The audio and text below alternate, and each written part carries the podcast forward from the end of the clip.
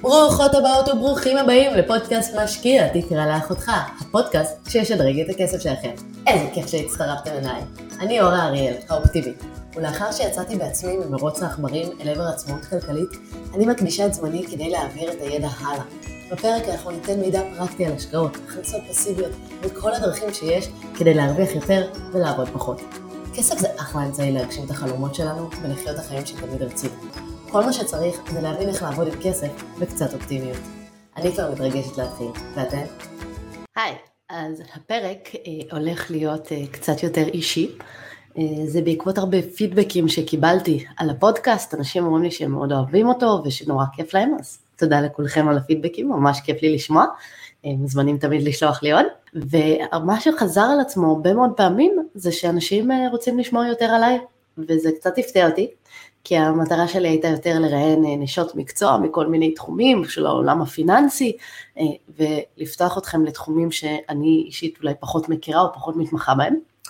אבל אני חושבת שבאמת אני אאמץ את הפידבק שנתתם לי, ואני מדי פעם אעשה פרק על עצמי או על דברים שחשוב לי להגיד לכם, אה, ואתם מוזמנים כמובן ומוזמנות אה, לשלוח לי אה, רעיונות לפרקים או דברים שהייתם רוצים.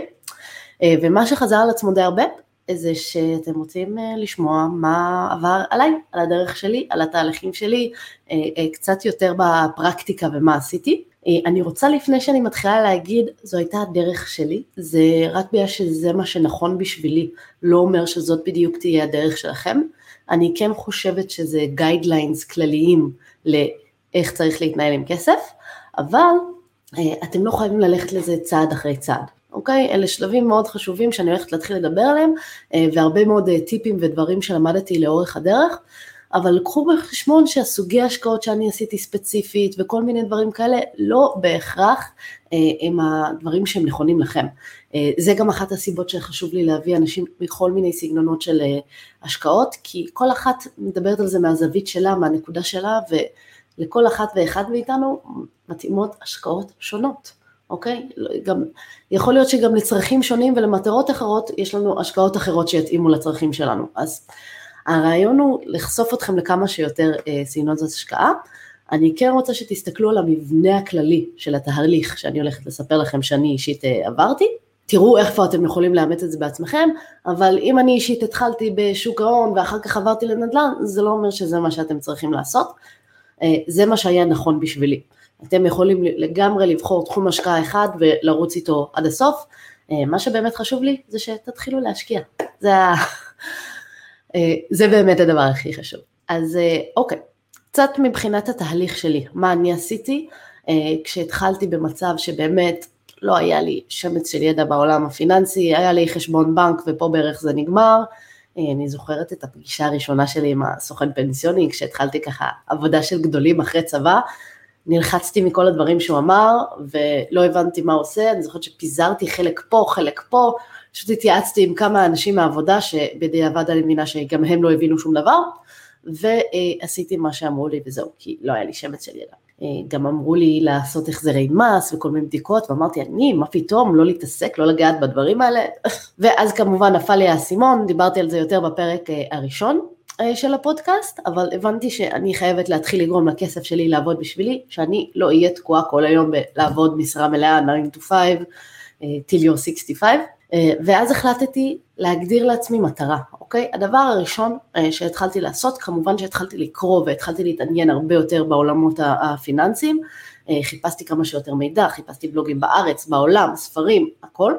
אה, ואחד מהספרים שאני מאוד אוהבת וממליצה עליו, שנקרא חשוב והתעשר של נפוליאון היל, שזה עיתונאי שפשוט עקב אחרי האנשים הכי עשירים בעולם במשך 20 שנה והוציא את הספר, ספר בהחלט אחד החשובים בתחום, והוא מאוד עוזר לנו לשנות את הגישה, ואחד מהדברים שלקחתי זה הגדרת המטרה המדויקת, ומה שהוא אמר לעשות שמה זה להגדיר לנו את המטרה ולהגדיר לעצמנו את התוכנית. ומה שאני עשיתי, הגדרתי לעצמי את המטרה, אני זוכרת ופשוט תליתי את זה ליד המיטה, ככה שזה היה הדבר הראשון אה, שראיתי כשקמתי בבוקר, והדבר האחרון שהלכתי, והדבר האחרון שראיתי לפני שהלכתי לישון כל לילה. ומה שהיה שם, אה, היה כתוב, אני רוצה להגיע להכנסה פסיבית של 30 אלף שקל עד ספטמבר 2020, ומה שהיה מדהים, שהגיע ספטמבר 2020, וזה באמת ככה בדיוק היה הסכום, זה היה איזה 30 וקצת אלף שקל שקיבלתי מכל מיני הכנסות פסיביות ומקורות הכנסה שונים שיצרתי, אה, שזה היה מטורף. עוד משהו שהיה חשוב, אה, שהיה רשום שם, וגם הם אה, מדברים על זה המון בספר חשוב והתעשר, ש... אי אפשר לבקש לקבל משהו בלי לתת משהו, ולכן רשמתי שזה תמורת עשר שעות שבועיות של אה, ללמוד, להתמקצע בתחום ולעזור אה, לאנשים אחרים גם ללמוד ולהתפתח בתחום הפיננסי. וזו הייתה ההתחייבות שלי, כי אי אפשר לקבל משהו בלי לתת, העולם הוא דבר אה, מאוד הדדי, אז כתבתי מה אני רוצה, מתי אני רוצה את זה, ומה אני מוכנה לעשות בשביל זה, ומה אני הולכת לעשות. אחר כך ישבתי, ששמתי את השלט הזה, ישבתי והגדרתי לעצמי איזושהי תוכנית, שאני חייבת להגיד שהרבה מתוכה לא קרה בסופו של דבר, אתם תראו בהמשך איך הדברים השתנו, אבל הגדרתי ממש תוכנית של מה אני מתכוונת אה, להתחיל אה, לעשות. כמה אחוזים אני הולכת להשקיע ככה, כמה אחוזים אני הולכת להשקיע ככה, הייתי ממש יושבת ומתכננת, ושנקרא אנחנו עושים תוכניות ואלוהים צוחק, אבל מה שזה עשה זה גרם לי לחשוב הרבה מאוד על דרכים איך אני יכולה להגיע למטרה הזאת. ואז בואו נדבר קצת על התהליך שעברתי, על מה השלבים שעשיתי.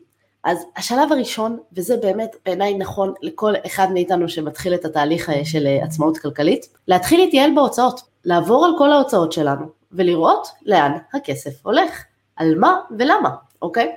אה, ואני בשלב הזה באמת שיגעתי את בן הזוג שלי, אה, מסכן, אה, הוא לא הבין למה אני נכנסתי לאובססיה של להוריד את, ה, את כל ההוצאות שלנו, כי בסוף אנחנו מרוויחים, אנחנו עדיין הוצאנו פחות מתוך מה שהכנסנו כל חודש, ואני לא מבין למה אני, כל כך אכפת לי, אבל הבנתי שזה השלב הראשון, כי כל שקל שחסכתי זה שקל שאני יכולה להשקיע, וזה שקל שיכול לקדם אותי לטובת המטרה שלי, שכתבתי לעצמי ליד המיטה. אה, בהחלט אה, דאגתי לעשות ממש הכל, עברנו על כל כרטיסי אשראי, ביטלתי את כל העמלות, את כל העמלות של האשראי, עמלות של הבנקים, אה, הורדתי והתמקחתי על האינטרנט ועל כל ההוצאות הקבועות שהיו לנו, הפסקתי אפילו את החדר כושר באותו זמן, כי באמת אמרתי אוקיי, אני אתחיל לעשות יותר ספורט בבית, וכל הוצאה שיכולתי להוריד, בלי לרדת יותר מדי דרסטית ברמת החיים, עשיתי. מעבר לזה גם התחלתי לחשוב פעמיים על כל הוצאה אחרת שעשיתי, אמרתי לעצמי, אוקיי, מה יותר חשוב לי? יותר חשוב לי להגיע למטרה שלי אה, ולהגיע למצב שבו אני יכולה לעזוב את העבודה, או שיותר חשוב לי להוציא את הקנייה הזאת עכשיו, לקנות בגד, ללכת למסעדה או כל דבר אחר. לפעמים התשובה הייתה כן, ויותר חשוב לי לחיות בכאן ועכשיו, וזה לגמרי בסדר. אבל עצם השאלה הזאת ששאלתי את עצמי לפני כל פעם שהוצאתי, א', גרמה לי לא, לא להתקלב, כלומר עדיין להרגיש שאני חיה את החיים שאני רוצה אה, ועושה פה איזושהי בחירה מודעת אה, ואני פשוט חוסכת יותר כדי שיהיה לי בעתיד יותר את החיים שהייתי רוצה לחיות. זה הכל, ואני לא בעד עכשיו להתחיל לעשות אה, הורדת עלויות דרסטית והכל, זה כמו שדיאטה דרסטית לא עובדת, גם זה לא עובד. לא מקצצים באטרף, אלא אם כן באמת אנחנו בחובות גדולים ואין לנו איך להחזיר, אבל אם אנחנו במצב בסדר ואנחנו רק רוצים להגדיל את הכמות כסף שאנחנו יכולים לשים להשקעה כל חודש, חד משמעית, תורידו את כל מה שלא יפגע בכם ברמת החיים, כמו להתקשר, להתמקח עם חברת הסלולר ולהוריד את המחיר, עם החברות כבלים, כל הדברים האלה, להוריד את העלויות, ולהסתכל על כל הוצאה שיש לנו ולראות האם זה באמת חשוב. אז זה באמת אה, משהו שבעיניי באמת מאוד מאוד קריטי. אה, אני עשיתי את השלב הזה והגעתי למצב שבו היינו בערך מוציאים את כל מה שאנחנו מכניסים, אולי טיפה פחות, אה, למצב שבו אנחנו שמים 50 עד 60 אחוז מההכנסה שלנו כל חודש, פשוט בחיסכון. משכורת של אחד מאיתנו תמיד הייתה הולכת לטובת חיסכון והשקעות, אה, ולא לא משתמשים בה.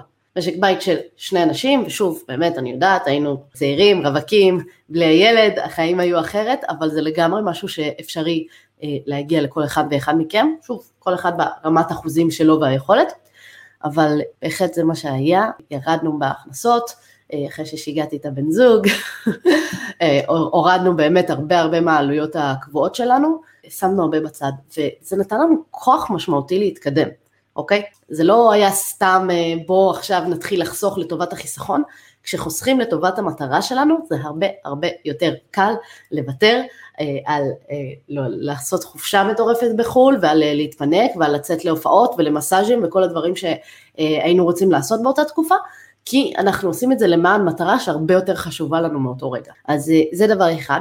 אה, דבר נוסף שעשיתי ואני מאוד מאוד ממליצה לכם ליישם אותו, אה, זה משהו שנקרא כלל 70-30. זה טריק מנטלי מאוד חמוד שאני אוהבת. בו אנחנו מגדירים מתוך כל הכנסה שיש לנו, שהיא לא הכנסה קבועה, לא התלוש משכורת, לא מה שמגיע בדרך כלל, אלא בונוס מהעבודה, קיבלנו החזרי מס, מתנה מההורים, לא משנה, כל דבר אחר, כל כסף שהוא לא הכסף השוטף, אנחנו מגדירים מראש, עוד לפני שכסף כזה הגיע, מה אנחנו הולכים לעשות איתו. אוקיי? אז אנחנו יכולים לחלק אותו ולהגדיר, אוקיי, חלק ממנו ילך לטובת הכאן ועכשיו, ליהנות.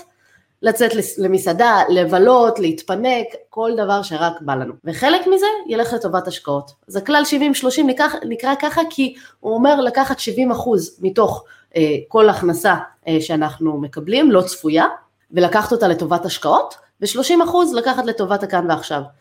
המספרים יכולים להשתנות בהתאם למה שאתם רוצים, אני עשיתי את זה 90-10, הייתי מאוד מאוד אה, דרסטית, והיו לפעמים שעשיתי כבר את כל ה-100% לקחתי לטובת השקעות, אבל הרעיון הוא שפשוט נוכל ליהנות גם בכאן ועכשיו, אה, ולא להתקלב ולא לשנוא את התהליך. המטרה היא באמת גם ליהנות מהדרך. הכלל הזה באמת מאפשר לנו מאוד לאזן אותנו, ולבוא להגיד, אוקיי, עכשיו קיבלתי העלאה, קיבלתי עוד אלף שקל בחודש, 700 שקל הולך להוראת קבע לטובות השקעות, 300 שקל הולך עכשיו בשביל להביא אה, חדר כושר, להביא עוזרת בית, לא יודעת, כל דבר שמתחשק לכם לעשות, יעלה לכם את הרמת חיים ויעשה לכם יותר טוב. כי חשוב ליהנות גם מהדרך, אה, ואנחנו יכולים להתחיל את התהליך הזה שיכול לקחת באמת כמה שנים טובות, להתחיל אותו עם הרבה הרבה מאוד מוטיבציה, אבל אה, ברגע שאנחנו קצת יהיה לנו קשה או לא יהיה נעים ולא נהנה מהדרך ונמנע מעצמנו כל כך הרבה דברים, אנחנו לא נתמיד, כי זה לא יהיה כיף. שוב תנסו לחשוב על דיאטה, כאילו אם אנחנו רק כל הזמן עסוקים במה אי אפשר ואסור ולא ליהנות, לא נהנה מזה זה לא יהיה שווה את זה. אז אה, לכן אני מאוד ממליצה על כלל 70-30, אה, וזה גם משהו שעשינו ויישמנו, אה, ולמשל אחרי שהתחתנו, שמנו את רוב הכסף שקיבלנו מהחתונה, חיסכון לטובת השקעות, השקענו עם זה המון בנדל"ן וכאלה. אגב, גם בחתונה עשינו את זה מאוד צנוע, אני זוכרת את השיחות שהיו לי עם אנשים שהתעסקו בחתונה והיו בשוק ממני שזה לא בתקציב וזה לא מוגדר ולא זה. עשינו את החתונה בערך ב-36 אלף שקל, סכום נראה לי פסיכי לתקופת לפני הקורונה. אבל אה, באמת זה היה גם מאוד יפה, גם מאוד נעים, וגם בסוף השאיר לנו כסף בצד להתחיל את החיים, ולא אה, שכל הכסף ילך לטובת בעלי האולמות. כי בסוף אנשים שמים את אותה צ'ק, בין אם לקחתם, אה, הבאתם פוני לכניסה ונכנסתם רכובים על סוסים, ובין אם פשוט נכנסתם לחופה כרגיל, אז באמת חשוב לדעת לקחת את הכספים האלה שמגיעים לנו ככה מדי פעם בחיים באופן לא צפוי, לא רק מהתלוש משכורת, אה, ולשים אותם לטובת העתיד. אחר כך, אחרי שהתחלתי אה, ללמוד אה, איך לחסוך כמה שיותר כל חודש, הגענו ל-50-60 אחוז חיסכון כל חודש, וכל הכספים הנוספים באמת גם נחסכו, מה שהתחלתי לעשות זה ללמוד איך להשקיע את הכסף שלי, מה לעשות עם החיסכון הזה. חבר'ה, כסף בבנק, אני בטוחה שאתן יודעות כבר, לא צובר שקל, אנחנו מקבלים ריבית של 0-0 נקודה כלום, לא מרוויחים על זה, מעבר לזה יש גם אינפלציה, בטח שמתם לב לזה, עלייה ביוקר המחיה, הכוח קנייה שלנו, הכסף שווה פחות, ככה שאם אנחנו משאירים את הכסף בחשבון בנק, הוא בהגדרה יהיה שווה לנו פחות כסף. לכן חייבים וחייבות להתחיל להשקיע. אז מה שאני עשיתי, עשיתי קורס אה, שוק ההון, עשיתי קורס שוק ההון בזמנו לנשים בלבד, אה, נורא הלחיץ אותי הקטע הזה ואני חייבת להגיד ש... אם את רוצה להתחיל להשקיע ואת רוצה ללמוד, אז את יכולה לעשות או קורס דיגיטלי שבו את לומדת אה, עם עצמך, כמו למשל אה, הקורס שלי לשוק ההון, או קורס ההשקעה הראשונה שלי. אה, אם את רוצה משהו יותר פרונטלי, יש גם קורסים לנשים בלבד, והאווירה שם היא מדהימה, היא מאוד נעימה, מאוד כיפית, בדרך כלל גם יש הרבה כיבוד, ונורא מעניין, ופוגשים חברות, ממש נחמד. ואני התחלתי בהתחלה בגישה של להשקיע במדדים. זו גישה שבעיניי היא מאוד מאוד מתאימה למתחילים, היא ממש אה, מאוד טובה וקלה ופשוטה ליישום. מה שזה אומר, לא להתחיל עכשיו לבחור איזה מניות להשקיע ולנתח ולהתעמק בהם, בוא נשקיע בכל השוק, כי שוק ההון בטווח הארוך עולה, אז בוא נשקיע ב-S&P 500, שזה 500 החברות הכי גדולות אה, בשוק האמריקאי, או בנסדק, שזה מהחברות אה, הכי גדולות בתחום הטכנולוגיה האמריקאי, תל אביב 125, 125 חברות הגדולות בשוק הישראלי וכאלה. ואז אני בעצם משקיע בכל השוק, חברה אחת עכשיו פתאום יוצאת מהמדד, החברה השנייה נכנסת, זה יוצא שאני תמיד נשארת עם החברות הכי חזקות והכי גדולות במשק, והאלה שניצחו. כי מי שפושטת רגל יוצאת מהמדד, נכנסת אחת אחרת במקומה, וזה מאוד קל, מאוד שגר ושכח, מאוד פשוט. אה, אני אישית באמת ממליצה לכל מי שמתחילה בתחום, ללכת לדבר הזה, כי אם אתם לא נהנים מזה, אם את לא נהנית לשבת ולנתח מניות והכל, מצוין, זה דרך מצוינת להשקיע, לחסוך עלויות במעט מאוד מאמץ. ואני גם מלמדת בדיוק איך לעשות את זה בקורס שלי הצעד הראשון למיליון, אז אה, אם בא לכם אה, ללמוד קצת איך לעשות את זה כמו שצריך. באמת כל כסף ששמתי אחר כך בצד הלך לטובת אה, שוק ההון.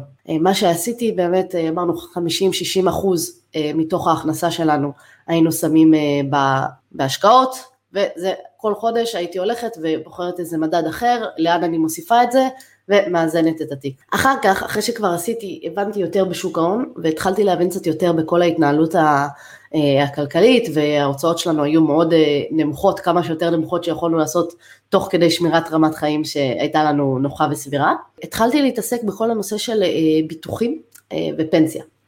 עכשיו, בן הזוג שלי שומע את הפודקאסט הזה, וממי, אם אתה שומע את זה עכשיו, אני מתנצלת, אבל אני חייבת לספר את הסיפור הזה. כשאנחנו הכרנו, הוא היה משלם אלף שקל לביטוח כל חודש. עכשיו, בחור רווק, בלי ילדים, אה, אפילו לא התחתנו אז, לא כלום, לא, לא ברור למה הוא צריך לשלם כל כך הרבה כסף על ביטוחים. יש המון המון ביטוחים, בטח מתי שאני אביא איזה מישהי לעשות שיחה ספציפית על כל הנושא הזה, אבל הוא היה משלם המון. אחד הביטוחים שהיו נורא הזויים בעיניי, זה שהיה לו ביטוח אה, חיים. עכשיו שאלתי אותו, למה אתה צריך ביטוח חיים? הוא אמר, מה, זה אחלה של דבר. אם אני מת, אני מקבל מיליון שקל. משפט אמיתי. ואני הסתכלתי עליו ולא הבנתי מה זה הדבר הזה שמכרו לו, כי אמרתי לו, תקשיב, אבי, אם אתה מת, אתה מת, אתה לא מקבל שום דבר. אולי אנשים אחרים יקבלו את זה, כאילו, אוקיי, נתת עכשיו, פרגנת להורים שלך במתנה של מיליון שקל אם אתה מת. אומר לי, לא, אז את רוצה אני אעביר את זה אלייך? אמרתי לה, לא, אני רוצה שתביא לי את הכסף הזה, וכל עוד אתה חי, בוא נמשיך להשקיע אותו במקום לתת אותו לחברות הביטוח. אין, לי לא יקרה איזשהו אסון כלכלי אה, גדול אם אתה תמות, אני עובדת, יש לי את ההכנסות שלי, הכל בסדר, אתה לא צריך לעשות את הביטוח הזה בשבילי, ובאמת אחר כך עברנו על כל הביטוחים שלו, ישבנו לשיחה עם אישי מקצוע, עברנו על כל הביטוחים, על כל הדברים שהיו, אה, ובמקום אלף שקל לחודש רק בשבילו, הגענו לשלוש מאות שקל לחודש עבור שנינו. שזה כלל כל מיני ביטוחי בריאות מחוץ לסל, אה, דברים שבאמת היו אה, יותר אה, קריטיים, וכל מיני ביטוח סיעודי ודברים כאלה, וחוץ מזה, באמת שאני לא מרגישה שהיה לנו צורך להרבה יותר מזה. אנחנו כמובן מדי פעם נבדוק, אבל זה מה שיש. מעבר לזה גם עברתי על כל הפנסיות שלנו, גם הוזלתי את כל העלויות, את כל הדמי ניהול, אה, זה באמת משהו ששווה מאוד לעשות, אה, כדאי מאוד, ואנחנו בהחלט רוצים לחסוך כמה שיותר, כי זה נשמע כלום, עשירית האחוז, חצי אחוז, זה לא נשמע הרבה, אבל זה יכול להיות מאות אלפי שקלים בפנסיה שלנו. ומעבר לזה, בגלל ששנינו היינו צעירים, העברתי את המסלול השקעה, שזה אחד מהדברים שבאמת משפיעים המון על כל הנושא של כמה כסף יהיה לנו בסוף, אה, העברתי את המסלול השקעה להיות 100% מנייתי, או מקסימום מנייתי שאפשר, אמרתי, אנחנו יכולים לקחת את הסיכונים, אנחנו צעירים, אה, וככה אנחנו נוכל להשיג תשואות הרבה הרבה יותר גבוהות. אני אומרת, אחת הטעויות שיכולות להיות, להשפיע על אנשים שמשקיעים אה, בשוק ההון ושמים כסף לפנסיה ומשקיעים ככה לטווח הארוך, זה להיות מאוד סולידיים.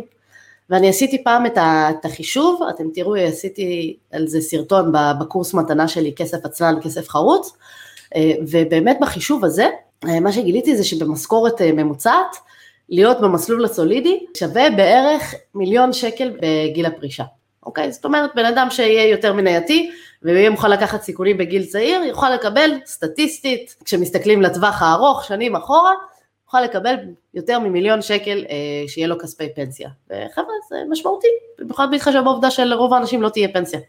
אז אה, באמת עברתי על כל הדברים, למדתי את התחום, הבנתי באמת זו הייתה אחת ההשקעות היותר משתלמות שעשיתי, להשקיע בידע שלי ובעצמי ובלהבין מה לעזאזל קורה עם הפנסיה שלי ומה קורה עם כל הכספים שאני שמה שם כל חודש ואנחנו שמים באמת 18 לשכירים לפחות, משקיעים 18% מהמשכורת שלהם כל חודש בפנסיה, כדאי שתדעו לאן 18% מהכספים שלכם הולכים. להבין, לדעת שאתם מקבלים את הדיל הכי טוב, והיום באמת מאוד קל לעבור מחברה לחברה, מאוד קל לקבל את כל הנתונים, בהחלט בהחלט מומלץ, ונעשה על זה פרק בנפרד, אבל כן אני אה, אומרת שזה משהו ששווה לעשות כחלק מהתהליך, לעבור על כל הנושא של הביטוחים ולדעת שאנחנו באמת מוגנים מכל מיני קטסטרופות כלכליות שיכולות לקרות, ולא חבר'ה תאונות אישיות זה לא קטסטרופה כלכלית, פיתוח חיים לרווקים זה לא קטסטרופה כלכלית, זה כל מיני דברים כאלה, אז אה, באמת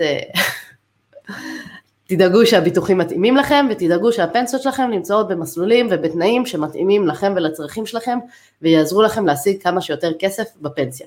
זה אחרי שטיפלנו בכל הפנסיה והביטוחים, כבר בשלב הזה ההשקעות אה, בשוק ההון אה, באמת באו לי יותר בקלות, כל חודש הייתי שמה כאילו משהו כמו בין 10,000 ל-15,000 שקל אה, כל חודש בשוק ההון, והתחיל להצטבר שם כסף יפה. זה גם היה בדיוק אחרי החתונה וקיבלנו ככה יותר, הרבה יותר ממה שחשבנו שנקבל, חשבנו שאנחנו רק נכסה את העלויות ופתאום נשאר לנו עוד כסף עודף, ואז אמרתי אוקיי, תיק של שוק ההון מתחיל להיות קצת גדול מדי. אני רוצה להתחיל לגוון, בואו נתחיל ללמוד על נדל"ן. ואז הלכתי ועשיתי קורס על אה, השקעות אה, נדל"ן, או בכלל קורס אה, נדל"ן שעשו דרך איזה מסלול אקדמי, כי תוך כדי אז הייתי עוד סטודנטית באוניברסיטה הפתוחה, ועשיתי איזשהו קורס. בקורס הבנתי שנדל"ן בארץ לא בשבילי, יקר מדי, המחיר כניסה גבוה מדי, התשואות נמוכות מדי, זה לא יביא אותי לאן שאני רוצה להגיע. שזה תזרים של הכנסות פסיביות. שוב, כל אחד והמטרות שלו והצרכים, אני לא פוסלת לחלוטין נדל"ן בישראל, רק אומרת, הבנתי תוך כדי הקורס הזה, כשלמדתי על עולם הנדל"ן, שלי זה לא מתאים. אז אה, עשיתי קורס אה, יחד עם אה, עדי, עדי אה, בן אדר דהן, אה, שהכרתם בפרק קודם, אה, מ Family Exit, אה, ולמדתי את כל הנושא הזה של אה, שוק אה, הנדל"ן בחו"ל. איך לאתר נכסים, איך לבדוק את ההשקעה, איך לבדוק את השוק עצמו, איך להחליט איזה מדינה, כל הדברים האלה מאלף עד תף. היום בזכות הקורס הזה יש לי את הידע להתחיל אה, לבדוק עסקאות בעצמי, אני עדיין מעדיפה כל פעם לקחת את הליווי, כי אני עושה את זה פעם ב... ויש אנשי מקצוע שעושים את זה ביום יום, הם בטוח יודעים יותר טוב ממני, אבל בהחלט נתתי לעצמי את כל הכלים ואת כל הידע ואת היכולת לעשות את זה בעצמי, אה, וזה באמת עד היום כלים שאני משתמש בהם עוזרת, זה עוזר לי לבדוק את ההצעות שאני מקבלת, ובהחלט אני אחזור על זה עוד הרבה מאוד פעמים, אתם תראו בתהליך, ההשקעה בידע בעיניי זה הדבר הכי הכי חשוב, בגלל זה גם מה שאני עושה היום מתמקד בעיקר בלהעביר את הידע שלי הלאה, בין אם זה דרך הפודקאסט, בין דרך קורסים, או ערוץ היוטיוב, כל אחד מהדברים האלה, כי זה באמת אחת ההשקעות שהחזירו את עצמן הכי הכי הרבה. כל פעם כשרציתי לעשות משהו חדש, הלכתי ועשיתי קורס בנושא הזה. הוצאתי באמת עשרות אלפי שקלים על קורסים מאורך השנים, ובאמת שכל אחד מהם החזיר את עצמו כל כך הרבה מעבר. הידע שנשאר אצלנו הוא משהו מטורף. אז אני מאוד ממליצה לכם לעשות קורס מסודר, ללמוד, אה, שוב, אתם יכולים גם לקחת ספר, אתם יכולים גם לשבת לקרוא באינטרנט, אבל הקורסים פשוט הרבה יותר מקצרים לנו את הדרך. אני מאוד מאוד שמחה על כל הקורסים ועל כל הכספים שאני שילמתי כדי להכיר אה, יותר טוב את עולם ההשקעות, בהחלט החזירו את ההשקעה פי עשרות מונים, אבל שוב, מבחינתי גם תמשיכו להאזין לפודקאסט, גם בכיף. אז בקיצור, מה שעשינו אז זה התחלנו אה, להשקיע בנדל"ן בחו"ל, קיבלנו הצעות מחברת Family Exit והשקענו בנכסים. הסכום שהתחלנו לחסוך אז, כי אז קצת הפסקתי להשקיע בשוק ההון, אז הסכום שהתחלנו אה, לחסוך אז לא היה מספיק גבוה, ואז התחלנו לראשונה, והפסקנו גם בעקבות הקורס, לפחד מכל הנושא הזה של הלוואות וחובות. הבנתי שאפשר להתחיל לקחת מינופים, אני יכולה להתחיל לגרום לכסף שלי לעבוד בשבילי, איזה כיף, איזה טירוף. אז מה שעשיתי, אה, זה לקחתי קודם כל הלוואה על חשבון קרנות ההשתלמות, ופניתי לבנק וגיליתי שמגיע לי גם תנאים יחסית סבירים אה, דרך הבנק, קיבלנו הלוואות בפריים פלוס נקודה 0.8 אחוז, שזה לא רע, ומכיוון שבאמת החזרנו כסף כל חודש, כלומר היינו שמים בין 50 ל-60 אחוז מההכנסה שלנו כל חודש, זה לא היה כל כך מפחיד לקחת השקעה כדי להשקיע בנדל"ן, כי גם קיבלתי שכירות, וגם אם לא קיבלתי את השכירות שתכסה לי את ההשקעה הזאת, אז אני יכולה פשוט לשלם מתוך החיסכון שלי ולשים קצת פחות בשוק ההון באותו חודש. אז לקחנו באמת כמה הלוואות טובות ולקחנו הלוואה מקרן ההשתלמות אה, וקנינו בבת אחת שלוש דירות, אני חושבת שרובן הגדול היה באמת בכסף של אה, מימון והלוואות, התחלנו לרוץ על זה ולשמוח ולקבל אה, כל מיני הכנסות משכירויות ומנדל"ן והתחלנו ממש ממש לאהוב את התחום הזה. אני חושבת שעד היום דירות להשקעה זה אחד מהאפיקי ההשקעה שאני יותר אוהבת. הוא גם מאוד יציב, גם מאוד נוח, ונכון שזה בחו"ל, ונכון שזה לא אני מתעסקת בזה, אבל זה רק הופך את זה להרבה יותר פסיבי בשבילי.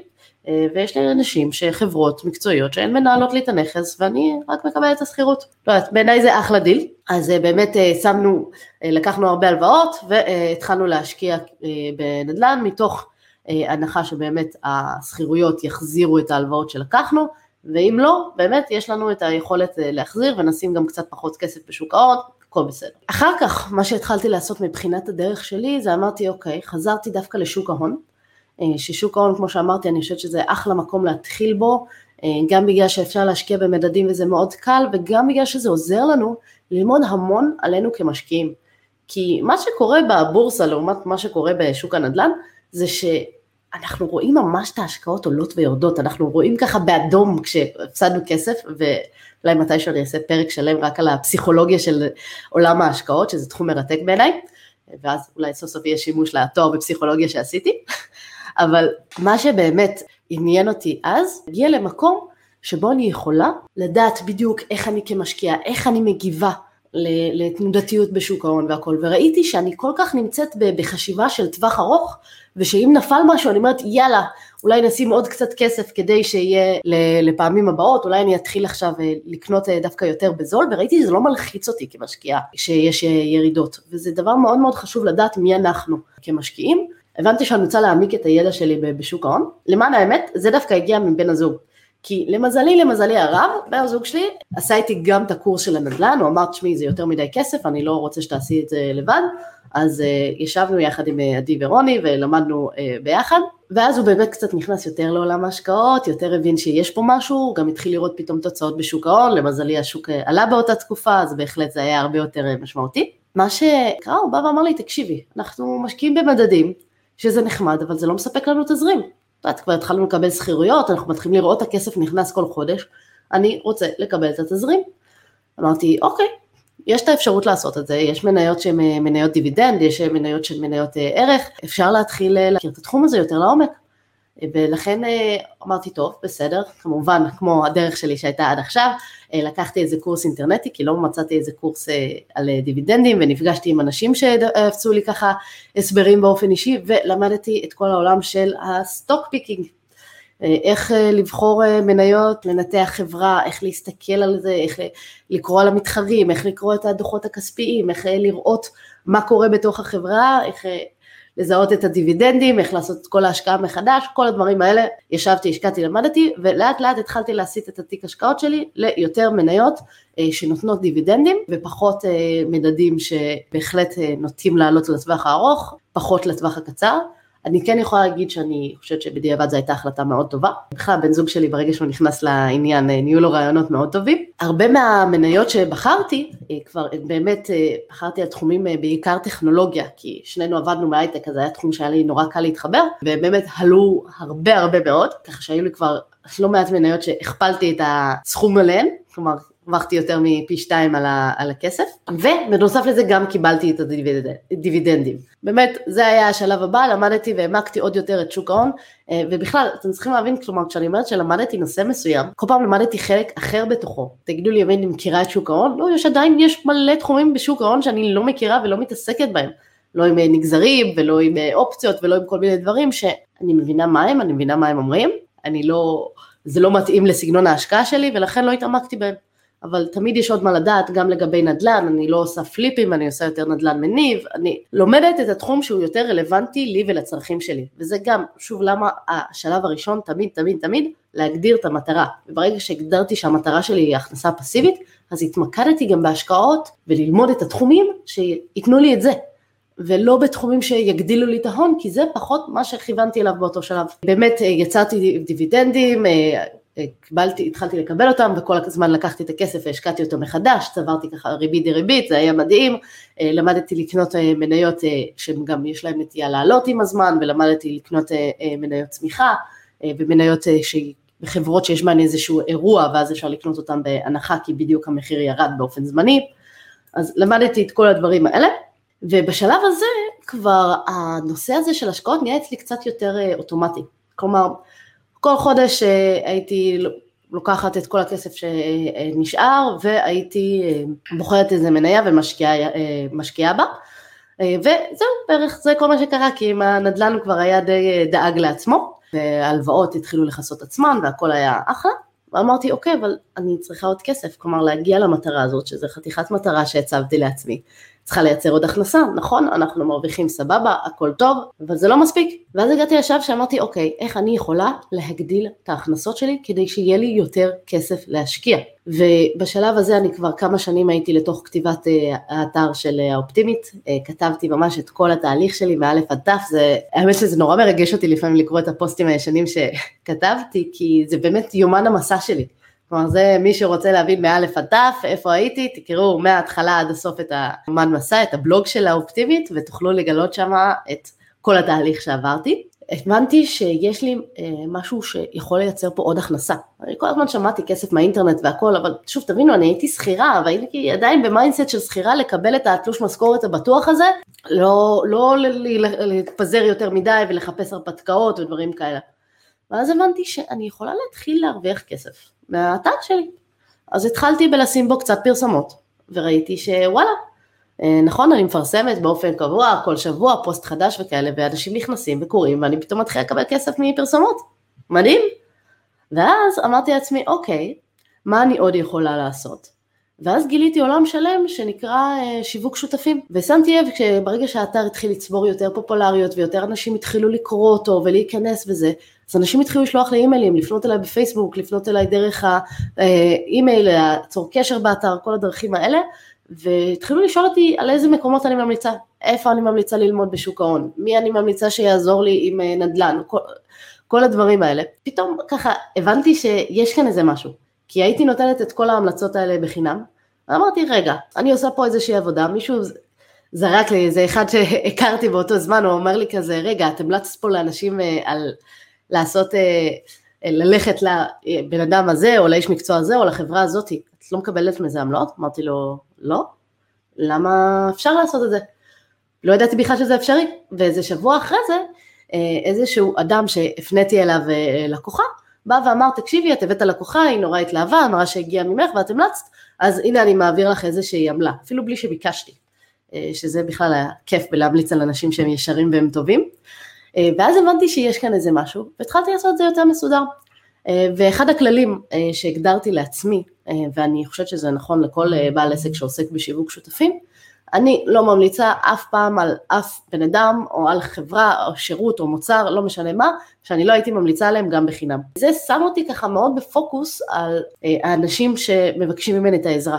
כי אני אומרת, אני יודעת שאני אסתדר כלכלית, אני לא יכולה לחיות עם המחשבה שאני המלצתי למישהו על המלצה אה, גרועה או משהו שהוא פחות טוב לו, רק כי אני קיבלתי מזה כמה שקלים. לא, לא מתאים, לא, לא הגישה שלי, אבל אם בכל מקרה אני עושה את ההמלצות לאנשים שאני מאמינה בהם, אז אין לי שום בעיה לקבל אה, על זה עמלה, מעבר לזה גם ברוב המקרים אני אדאג שהצד השני של אנשים שמגיעים דרכי יקבלו הנחה על זה אה, ואז ככה כולם יוצאים מרוצים וזה התרחישים שאני הכי אוהבת שזה יוצא ווין ווין ווין. יש לי אפילו איזה קורס קטן שעשיתי בדיוק בנושא הזה, אה, שיווק שותפים לאנשים שהם עצמאיים, איך לעשות את זה בצורה שהיא נכונה ולא כמו כל הפרסומות האלה שקופצות ביוטיוב בואו תעשו מיליונים משיווק שותפים, זאת לא הגישה.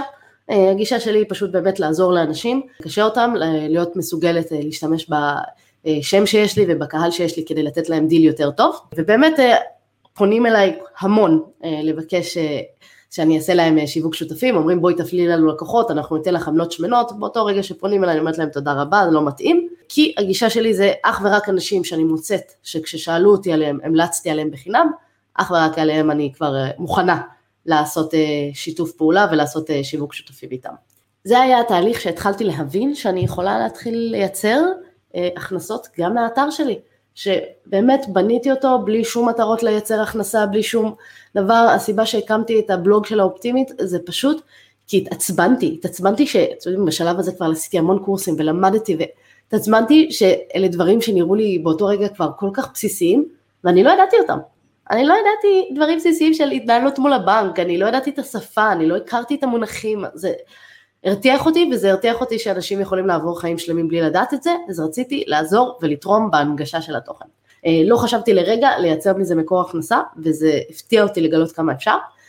אחר כך באמת התחלתי להעביר קורסים פרונטליים, היה לי קצת פחד במה לעשות את זה בהתחלה, ואז פנו אליי מעמותת מתייעלים ומצעירי רמת גן גבעתיים וכל מיני חברות ואמרו בואי תעביר לנו קורס, ואמרתי מעולה, סבבה, והתחלתי להעביר קורסים על התנהלות כלכלית, גם קצת על השקעות, איך להתנהל עם כסף, מה לעשות, ובאמת זה היה אה, אחת החוויות שגיליתי שאני נורא אוהבת לעבוד על במה, אני נורא אוהבת אה, לראות ככה את המבטים של אנשים בעיניים כשהסימונים נופלים ורואים שוואלה, אה, זה אפשרי והעולם הפיננסי הוא לא כזה מסובך, וגיליתי ממש מקור הכנסה נוסף, שיצר לי עוד כמה מאות או אלפי שקלים, תלוי בחודש, שיכולתי לשים אותם לטובת ההשקעות, וזה באמת ככה משהו שהלך וגדל ובניתי את התשתית והמשכתי כמובן תמיד להיות בפוקוס של איך אני עוזרת לאנשים אחרים ללמוד ולדעת יותר, ואני יודעת שתמיד כל עוד זה מה שמנחה אותי, אני אוכל אה, אה, להצליח אה, לעזור ולהגשים את המטרה שלי בחיים. התחלתי לייצר אחר כך גם קורסים דיגיטליים כדי לעזור לאנשים.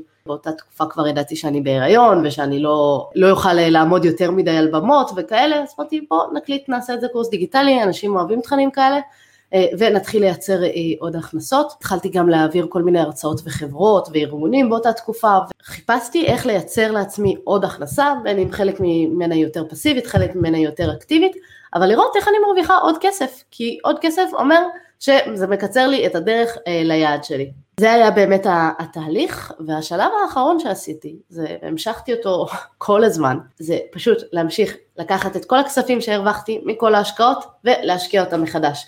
להמשיך לראות איך אני מגדילה את ההכנסות ושומרת על ההוצאות נמוכות, ולהשקיע את הכסף מחדש. עכשיו זה תהליך ששוב ברגע שמגיעים לשלב הזה, וההשקעות כבר ככה די רצות על אוטומט, כבר אני יודעת במה אני הולכת להשקיע, אני כבר מכירה, זה לא כמו הפעמים הראשונות שזה לוקח הרבה זמן ולא יודעים ולא מכירים, זה הופך להיות הרבה הרבה יותר קל, אפילו כמעט תהליך אוטומטי. באמת בשלב הזה זה נהיה אה, משהו שמאוד מאוד כבר נהניתי לעשות, נהיה לי נורא קל, וכל הזמן התמקדתי באיך אני מגדילה את ההכנסה, כי כבר ידעתי איפה אני הולכת להשקיע. ואת כל הכסף שעשיתי מהגדלת ההכנסות, השקעתי. ככה, שוב, במשך אה, שנים, ועד שמה שנקרא הצלחתי לצאת ממרוץ העכברים והגעתי למטרה שלי. אז אה, זה באמת ככה על התהליך עצמו, אה, איך אני הגעתי לכל העולם הזה של עצמאות כלכלית, מה אני עשיתי, זה, ככה ניסיתי לעשות את זה כמה שיותר שלב אחרי שלב. כדי לענות לכם על כל השאלות שבאמת הרבה שאלו אותי והרבה ביקשו את הפרק הזה, ולכן אה, אני בשמחה אשתף אתכם ואספר לכם מה שתרצו עליי, אין לי שום דבר להסתיר, הכל טוב. אה, אז בואו אני אענה על כמה שאלות שאני גם שואלים אותי יחסית הרבה. עם כמה כסף אה, התחלתי? אז ככה, כשהתחלנו בתחילת הדרך, שנינו היינו מדי פעם שמים קצת כסף בצד, שוב, לא באיזה משהו זה, בסך הכל ביחד היה לנו באזור 100 אלף שקל. עכשיו זה לא סכום מטורף, אבל אה, זה גם לא, כלומר, גם לא התחלנו עם חובות או עם אה, מינוסים או דברים כאלה, אז זה כמובן אה, משמעותית הקל. ללא ספק זה כל התהליך הזה שעשיתי עד לפני כן, שבאמת גרם לזה שהיה לי כבר 100 אלף שקל, שיכולתי להפוך אותו למשהו כל כך משמעותי כמו חיים של חופש כלכלי. כמו שראיתם זה לקח הרבה עבודה, עשיתי באמת המון קורסים, המון זה, השקעתי בזה בצורה מאוד מאוד אובססיבית, וכמובן לאורך כל התקופה הזאת לא, לא קנינו יותר מדי דברים, לא התפזרנו, לא גרנו באותה דירה אה, למרות שיכולנו להרשות לעצמנו משהו הרבה הרבה יותר טוב, אבל כי היה לנו בעל דירה נחמד והיה לנו נוח שם והשכר דירה כמעט ולא עלה, תשע שנים גרנו שם, אז היה, רק עכשיו למקסיקו עזבנו. אה, באמת זה היה תהליך שלקח אה, לא מעט זמן, חשוב לי שתזכרו את זה, כן? שזה נשמע ככה עכשיו שאני מדברת בדיעבד וזה, זה היה תהליך שלקח לנו הרבה מאוד שנים אה, להגיע אליו ועבודה משותפת. ואני כן אגיד שנמנענו מהרבה מאוד דברים. זוכרת שהיה, בן זוג שלי רצה לקנות טלוויזיה הרבה מאוד זמן, הייתה לנו טלוויזיה שעבדה. אה, והיא הייתה בסדר, היא הייתה קצת קטנה, 32 אינץ', שזה מעט מאוד יחסית להיום. והוא כבר אה, בדיוק ההורים שלו קנו טלוויזיה חדשה וחברים והיה את כל הסמארט טיוויז ורצה לחבר את זה לזה ולשים לזה את המשחקי מחשב והכל. אבל בגלל שהיינו כל כך בפוקוס להגיע למטרה של העצמאות כלכלית ושל לייצר עוד הכנסות פסיביות, לא היינו מוכנים לפרגן לעצמנו את הכמה אלפי שקלים האלה לקנות אה, טלוויזיה חדשה. למה? כי בראש שלנו יש משהו עכשיו, הוא עובד, הגיע למצב שהוא קצת התפלל שהטלוויזיה הזאת תתקלקל, כדי שיהיה באמת אה, תירוץ אה, לקנות חדש. בסוף אני חושבת שהיה לו איזה יום הולדת, ואחרי כמה שנים טובות, ואמר לו, טוב יאללה, בוא תקנה, בדיוק היה גם מבצעים לסופרבול, איזה משחק כדורגל כלשהו, צר לי, לא התחום שלי, והיו ממש מבצעים על טלוויזיות, אמרנו, טוב יאללה, בוא, בוא נקנה אחרי איזה שנים שהוא כבר רצה את זה, ופשוט לא עשה את זה. אז אני כן אומרת, היו הקרבות לאורך הדרך, זה לא שזה היה מאוד בקלות והגיע ככה כמו שאני מתארת את זה עכשיו, אה, כן הקרבנו המון, כן היו דברים שלא עשינו והמון דברים שוויתרנו עליהם לאורך הדרך, כי היה יותר חשוב לנו להגיע לעצמאות כלכלית, והיה לנו יותר חשוב להגשים את המטרה. זה בהחלט אה, מה שחשוב לי להגיד, וזה מה שעזר לנו להפוך את ה-100 אלף שקל ההתחלתי הזה אה, לאיפה שאנחנו נמצאים היום. מה הייתה ההשקעה הראשונה שאני עשיתי? אני קצת מתביישת להגיד, אבל ההשקעה הראשונה שאני עשיתי הייתה באיזושהי אה, קרן אג"ח אה, בשוק ההון, שנותנת תשואות טובות, והסיבה שהשקעתי בה לא כי ידעתי במה אני משקיעה, לא כי זה, אלא כי קרוב משפחה אמר לי שזה אחלה השקעה והוא משקיע בשנים, והוא עורך דין, ויש לו כסף, ואמרתי אוקיי, הוא כנראה יודע על מה הוא מדבר. משהו שאני בחיים לא אעשה יותר, לא לבדוק, לא להסתכל, לא להבין, כאילו אני הייתי בטוחה שקניתי מניה, בסוף מסתבר שזו לא הייתה מניה, זאת הייתה קרן אג"ח, ולא הבנתי בכלל במה אני משקיעה. זה כמובן הייתה טעות, כמובן שאחר כך אה, המניה הזאת קצת ירדה, ובסופו של דבר כבר מכרתי אותה, אני כבר לא איתה, היא לא מתאימה לאסטרטגיה שלי, אבל בזמנו היא נתנה אה, תשואת אה, דיבידנד של 8% לשנה, וזה היה אחלה של דבר. זו הייתה ההשקעה הראשונה שלי, לא מה שהייתי ממליצה, אבל חבר'ה, מטעויות לומדים. ואני בהחלט למדתי אה, מהטעות הזאת שצריך לבדוק הכל, הכל לעומק ולא לעשות אה, סתם השקעות כי מישהו אמר, אה, כי לא תמיד האנשים האחרים יודעים ומבינים, וגם אם יודעים ומבינים זה לא אומר שזה בהכרח מה שמתאים לנו, לצרכים שלנו ולאופי סיכון הספציפי שלנו. אז תמיד לדעת ולהבין מה אנחנו משקיעים ככה, כלל החיים. מה הכי עזר לי להגיע לעצמאות הכלכלית? אז אני חושבת שאחד הדברים שבאמת באמת הכי עזרו לי, ואולי היו לי הכי קשים, שלא היה לי את זה, זה אנשים שילוו אותי בדרך. אנשים שהם באותו ראש כמוני, אנשים שאני יודעת שאני יכולה לסמוך עליהם ולשאול אותם וזה, כי שוב הבן זוג הוא כבר ככה יותר התחיל אה, לזרום איתי, אבל אה, הוא לא היה כל כך בעניין לנהל על זה שיחות או בכלל לתרום מעצמו לנושא. חברות שלי, פס, לא עניין אותם, חברים שלי היו קצת, היו מוכנים פה ושם, ואז היו מעבירים את הנושא שיחה למשהו הרבה יותר רדוד ומשעשע. אז אה, מה שאני עשיתי זה יצרתי לעצמי קבוצות של אנשים שהכרתי לאורך הדרך, אה, אחת הדרכים הכי טובות בעיניי הייתה להתנדב, אז התנדבתי בפעמונים והכרתי שם אנשים אה, מעולים, התנדבתי בעמותת מתייעלים, שיהיה לנו גם פרק בנפרד רק עליהם, שהכרתי שם באמת המון אנשים מעולים, גם ליוויתי בכל מיני קורסים בחלק מהדברים שהייתי והכל, ובאמת הכרתי אנשים מעולים. אה, לאט לאט ככל שהתחלתי להיות יותר בתחום, גם קצת לעבוד בזה, גם קצת להתנדב בזה, הכרתי עוד אנשים, פתאום היה לי את מי לשאול שאלות כשלא ידעתי. הקמתי כל מיני קבוצות וואטסאפ עם עוד אנשים, אז היה לי קבוצות mastermind שנפגשתי איתם, ו- וידעתי בדיוק אה, אנשים שיוכלו לעזור לי, שהם באותו ראש כמוני, שיכולים להתייעץ, לעזור, לתמוך בכל הדברים. באמת, אחד הדברים שהכי הכי קידמו אותי בעיניי, זה היה למצוא את האנשים הנכונים לאורך הדרך, וזה משהו שאני בהחלט מאוד ממליצה. יש היום קבוצות פייסבוק, אפשר להקים קבוצת mastermind, אפשר להצטרף לקורס ותוך כדי הקורס ליצור קשר עם אנשים.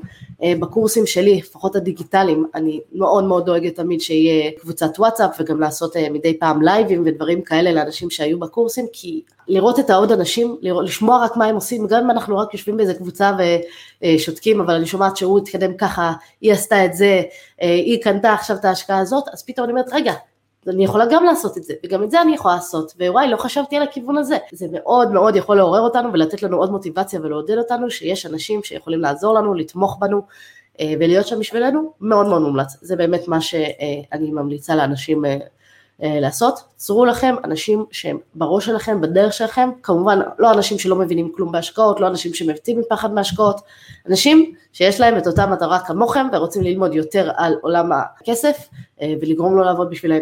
אז אה, זה בהחלט אה, יעזור לכם המון, המון המון. מה ההרגלים שלי להצלחה? זה גם עוד שאלה שאני מקבלת אה, לא מעט. אה, וחשוב לי להגיד שהרגלים זה דבר מאוד מאוד חשוב. כל פעם כשאני ככה קצת מפלטרת בהרגלים האלה, אני ממש רואה את ההבדל בחשבון הבנק, זה קטע פסיכי, אבל אה, זה ממש משפיע לי על החיים.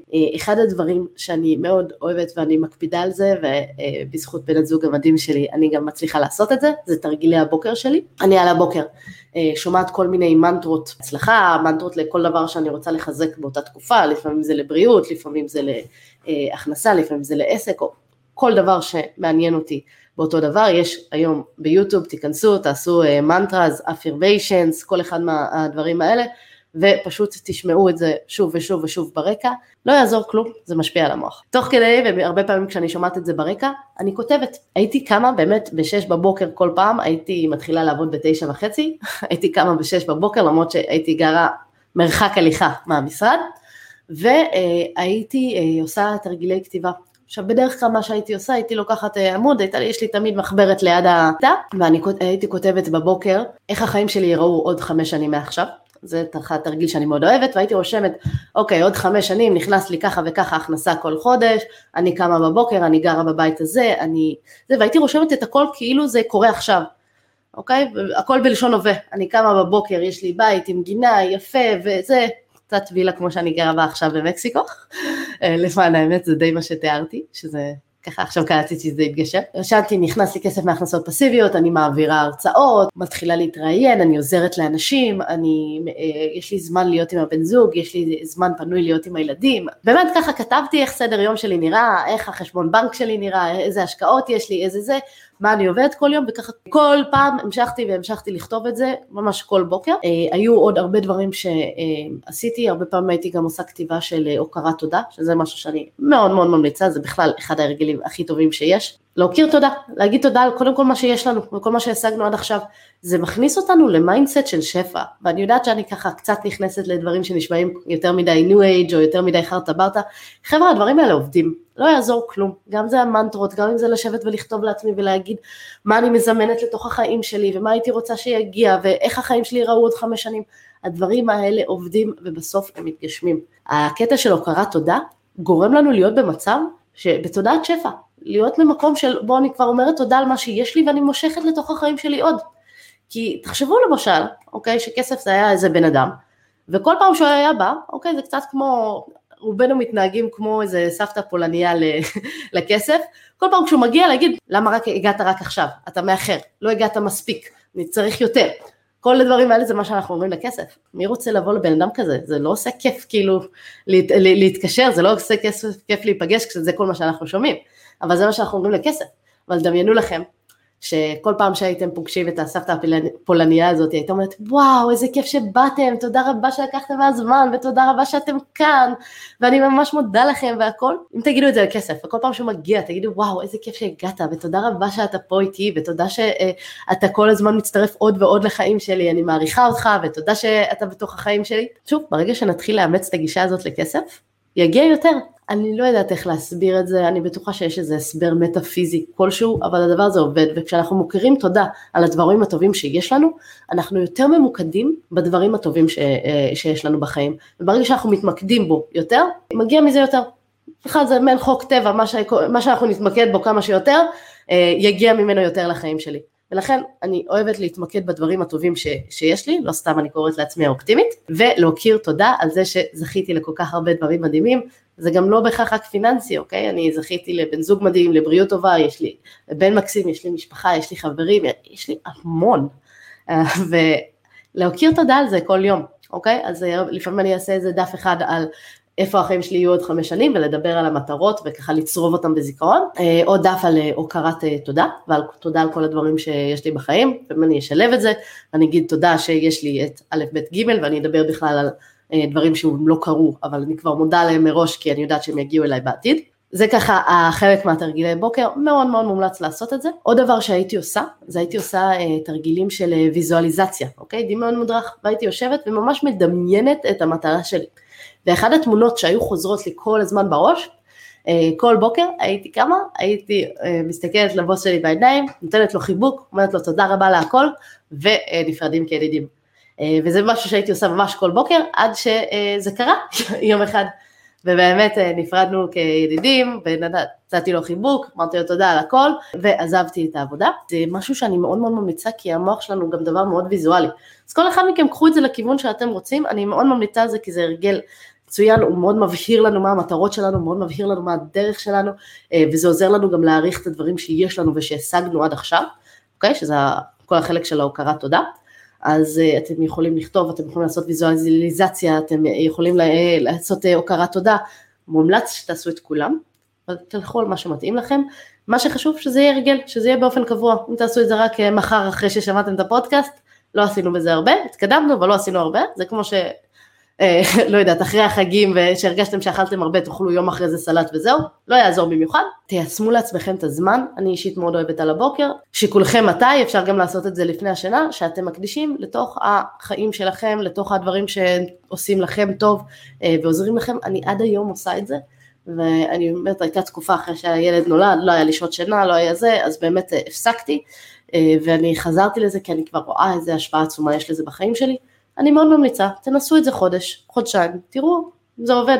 לי אישית זה באמת משנה את כל היום, אם אני עושה או לא עושה את התרגילי בוקר שלי. עוד הרגל שאני עשיתי, אה, אה, שאני בכלל אימצתי בדרך חשיבה, ושוב אמרתי, הדרך חשיבה שלנו מאוד מאוד משפיעה בכלל על ההצלחה, זה לשנות את המשפט, בכלל להוציא מהלקסיקון את המשפט אי אפשר, אוקיי? במקום אי אפשר, אני אומרת איך אפשר. כל דבר שאומרים לי אי אפשר, אני אומרת איך אפשר. ו... תראו שרק השינוי הפשוט הזה בחשיבה יפתח אותנו לגלות הרבה יותר דברים.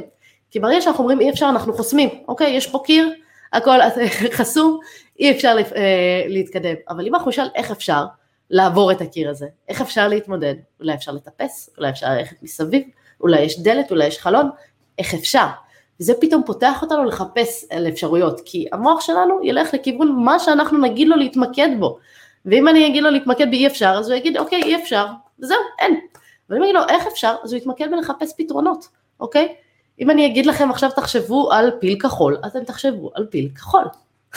נכון, זה מוזר פיל כחול.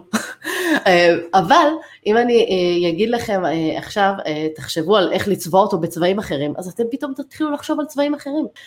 והרעיון הוא פשוט למקד את המוח שלנו כל הזמן ולראות איך אנחנו יכולים להשתפר, איך אפשר כן להגיע למטרות שלנו, כי תכלס, אם מישהו היה אומר לי עכשיו, שעם המאה אלף שקל ההתחלתי הזה שחסכנו בהתחלה, אני אוכל להגיע לאן שהגעתי, ולהכנסות הפסיביות שלי, ולגור בווילה כמו שאני גרה היום, ליהנות ו- ולקום ולעזוב הכל ולטוס למקסיקו ולחיות uh, מההשקעות והכל, הייתי אומרת, בסדר, סבבה, uh, לא, לא מאמינה לכם, אבל ברגע שכל הזמן שאלתי את עצמי איך אפשר, ואיך אפשר להגדיל, ואיך אפשר להתפתח, ואיך אפשר לעשות את הצעד הבא, uh, ואיך אני יכולה להתקדם עוד ועוד לעבר המטרה שלי, אז הגעתי לזה.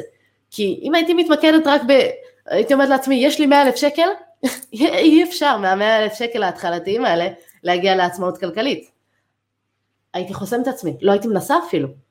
ואיזה מזל שלא אמרתי את זה לעצמי. אבל ברגע ששאלתי את עצמי איך אפשר, אז התחלתי לחקור וללמוד ולבדוק ולפעול ולהמשיך לעשות ולעשות ולעשות עד שהגעתי למצב שזה אפשרי, כי המוח שלי כל הזמן חיפש דרכים לאיך אפשר. אז אה, ככה תרשמו לעצמכם את זה בגדול איפשהו, להגיד לעצמכם במקום אי אפשר, איך אפשר, חייבת להגיד שזה אחד מהדברים שאנשים שנרשמו לקורס שלי של אה, בהכנסה אקטיבית לפסיבית, אני ממש שולחת להם את המגנט עם הדבר הזה שהם יוכלו לתלות את זה על המקרר ולראות את זה בכל מקום, כי זה הרגל סופר סופר חשוב, תמיד להיות באיך אה, אפשר, ואיך אנחנו יכולים לעשות ולפתוח את עצמנו במקום במחשבה שחוסמת אותנו. זה מכניס אותנו פשוט למצב רוח אחר לגמרי, ואנחנו במצב של פתרון בעיות במקום במצב של ייאוש. אז אה, זה עוד אחד מההרגלים. אה, הרגל נוסף שאני עד היום מיישמת, אה, לא להפסיק ללמוד אף פעם. חבר'ה, אני עדיין ממשיכה ללמוד על השקעות, אני עדיין מקשיבה לפודקאסטים בתחום, אני עדיין אה, מוצאת מנטורים ללמוד מהם, אני עדיין לוקחת קורסים מדי פעם, ואני כל הזמן ממשיכה, ממשיכה ללמוד. יכול להיות בתחומים אחרים, לפעמים אני אקרא ספרים בפסיכולוגיה או בדברים אחרים שמעניינים אותי, אבל אף פעם אל תניחו שאתם יודעים הכל, תמיד אפשר ללמוד ותמיד אני יכולה למצוא פתאום איזה מושפט שוואלה, יחסוך לי איזה משהו. לקראת הטיסה למקסיקו, אמרתי אוקיי בוא אה, נתייעץ עם איזשהו רואה חשבון שמתמחה בנוודים דיגיטליים, והופ הוא הצליח לחסוך לי לא מעט כסף אה, במיסים, אה, רק בזכות העצות שהוא נתן לי. אז תמיד אפשר ללמוד עוד, תמיד אפשר להתייעץ עם עוד אנשים, אל תניחו אף פעם שאתם יודעים את הכל. אוקיי? אנחנו צריכים לדעת מה שאנחנו לא יודעים, ואני חייבת להגיד, באמת, אה, אני מתעסקת כבר בהשקעות הרבה מאוד שנים, עדיין יש המון דברים שאני לא יודעת. אחד הדברים שהכי חשוב, לדעת מה אנחנו לא יודעים. זו איזשהו מחקר ששאל אה, אנשים, אה, גם מומחים בתחום וגם אנשים שהם לא מומחים, קחו כל תחום שאתם רוצים, נניח פיזיקה, שאלו אותם כמה אתם יודעים על פיזיקה. ומה שמצחיק זה שדווקא האנשים המומחים דירגו את עצמם מ-1 עד 10 ברמת הידע נמוך יותר מאנשים שאין להם איזשהו קשר ספציפי לתחום. עכשיו למה זה נובע? זה נובע מזה שדווקא המומחים יודעים כמה הם לא יודעים, הם מבינים את התחום מספיק לעומק והם יודעים כמה הם לא יודעים בתחום וכמה עוד דברים יש להם עוד ללמוד. אני יודעת את זה לגבי שוק ההון, שיש כל כך הרבה תחומים שאני לא מתעסקת בהם, ואם אני רוצה באמת לדעת אה, אה, להשקיע כמו שצריך, אני צריכה להכיר אותם, לדעת יותר לעומק ניתוח טכני, אה, חוזים עתידיים, אופציות, נגזרים, כל הדברים שאני פשוט לא נוגעת בהם. ואני יודעת שאני לא יודעת את הדברים האלה. אבל אנשים שרק מתחילים להשקיע בשוק ההון, או מלא אנשים שאני פגשתי שקנו איזה מניה שתיים ואומרים וואלה אני מבין בשוק ההון, זה לא, אתם לא יודעים אפילו מה אתם לא יודעים. אל תפסיקו ללמוד אף פעם, אה, תמשיכו כל הזמן ללמוד, תמשיכו כל הזמן להתפתח, אה, אני נורא אוהבת את התחום של פודקאסטים, אה, כמו שאתם מאזינות לי כרגע, זה ממש נוח שאפשר לעשות את זה תוך כדי עוד דברים, אז אל תפסיקו אף פעם ללמוד. זהו, וואו, הגעתי כבר כמעט שעה של שיחה, אז תודה רבה לכולכם שהייתם איתי. אני מזמינה אתכם לשלוח לי שאלות, נושאים שאתם רוצים שאני אדבר עליהם בפודקאסט, אורחות מעניינות שאתם רוצים שאני אביא, אה, אם אתם רוצים לשמוע עוד עליי, עוד על התהליך שלי, עוד על אה, כל דבר אה, שהייתם רוצים לדעת, תגידו לי, אני אעשה עוד פרקים שהם רק אני, נראה לי שזה יהפוך להיות משהו יותר קבוע. יכולה לספר גם עליי וגם על עוד נשים מדהימות שיצא לי לפגוש, להכיר ולראיין. אז תודה רבה לכל מי שהיה איתי עד כאן, אני ממש אשמח לשמוע אתכם בפרקים הבאים, ואל תשכחו לעשות subscribe. להתראות. תודה רבה שהאזנת למשקיע תקרא לאחותך. להמשך העשרת הידע הפיננסי, אני מזמינה אותך לקרוא בבלוג, להירשם לערוץ היוטיוב ולקורסי ההשקעה של האופטימית, וגם להצטרף לקבוצת משקיעים בדרך לעצמאות כלכלית בפייסבוק. אגב, מחקרים מראים שפרגון משפר את המצב הכלכלי. כן, כן, דירוג הפודקאסט או עמוד האופטימית בפייסבוק יאפשר לך גם לפרגן וגם לעזור להעביר את המידע הלאה. כל הכישורים שדיברנו עליהם נמצאים בתיאור הפרק, אז בלי תירוצים, הגיע הזמן למעשים. נתראה בפרק הבא.